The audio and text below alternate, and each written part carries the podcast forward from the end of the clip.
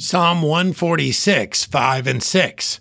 Happy is he that hath the God of Jacob for his help, whose hope is in the Lord his God, which made heaven and earth, the sea, and all that therein is, which keepeth truth forever. We know the God of Abraham, Isaac, and Jacob provides help for his people. Those who hope in him are happy. We're happy because we trust in the one who made everything, the one who's worthy of being trusted, both now and forever. Going to him for help is obvious. He has the power to intervene, radically altering our lives and our circumstances. Before coming to know God through Christ, we may have relied upon ourselves, or upon other people, or upon money, or a social safety net, or anything else. If we trust that He can secure our eternity in heaven, how can we not trust He will provide help here and now?